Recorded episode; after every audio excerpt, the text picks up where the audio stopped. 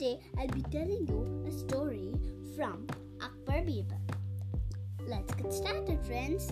The Poor Hawker. It was a busy road, except for a few houses, that is.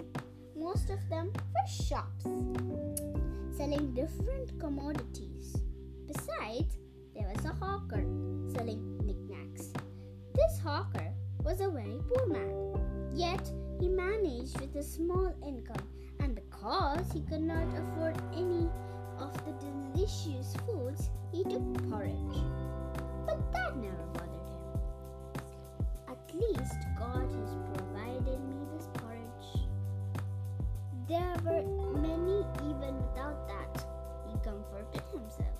However, he devised an idea.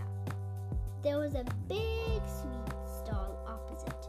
Every day, when this hawker took his porridge, he would look at the varieties of sweets on the display. Just enjoy the sweet smell of the sweets and ate his porridge. This way, he adjusted with that he had. One afternoon, while he was taking his so called lunch of porridge, the owner of noticed him staring at the sweets and inhaling the aroma. What are you doing? asked the hawker.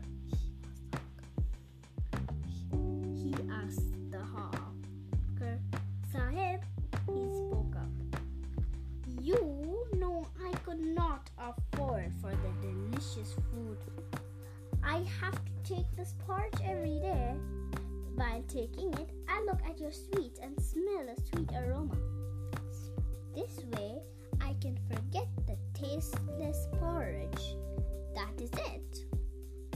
It annoyed the sweet shop owner. He shouted, Oh, you are the one who is stealing away all the aroma and the sweet smell? In that case, you will have to pay me a big, giant penalty. Not only me, Sahib, the passers by also enjoy the aroma. Why not ask them?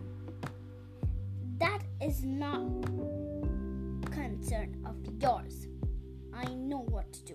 Now pay me, or else I will make your life miserable.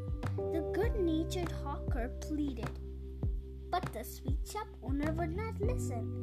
If so, let us sort it out at the emperor's court, said the hawker. Together they went to the court. Akbar suspended all other activities to listen to them.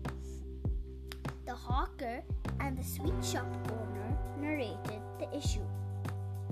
It was a peculiar case to Akbar. He invited Akbar to solve it.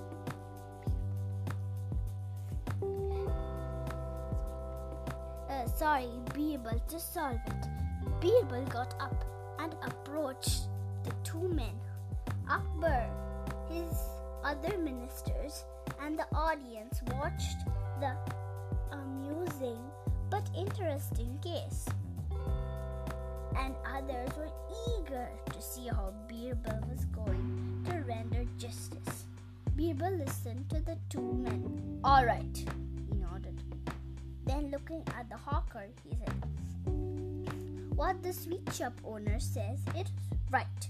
You have to pay the penalty for smelling the sweet aroma. On hearing this, including Akbar, all were stunned on hearing this judgment of Birbal. Turning to the sweet shop owner, Birbal asked, Are you satisfied? This hawker will pay you for the sweet shop aroma he enjoyed from your stall. Thank you, smiled the sweet shop owner. Well, continued Birbal, this time eyeing the hawker. Here is a penalty you will have to pay. So saying, he took out a gold coin from his pocket before saying, Take this gold coin. It is not to pay him. Have to rub it on the palm of the sweet stall owner. Let him enjoy the smell of the gold coin as you have enjoyed the aroma of his sweets. That settles the matter. Akbar burst into laughter, and the thunderous laughter noise echoed around the court hall.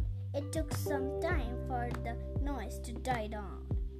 Thus, Birbal's judgment were praised by all.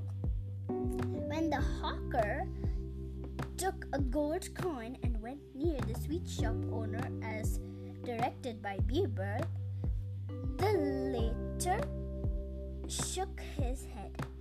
That won't be necessary. I'm sorry for bothering the poor hawker. I need.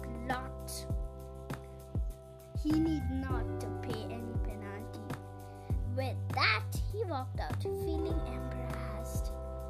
The hawker returned the gold coin to Birbal and thanked him. He bowed to Akbar and the ministers as well. Thank you, friends, and sorry if I've made some small mistakes. Tune into my next episode. Bye, friends.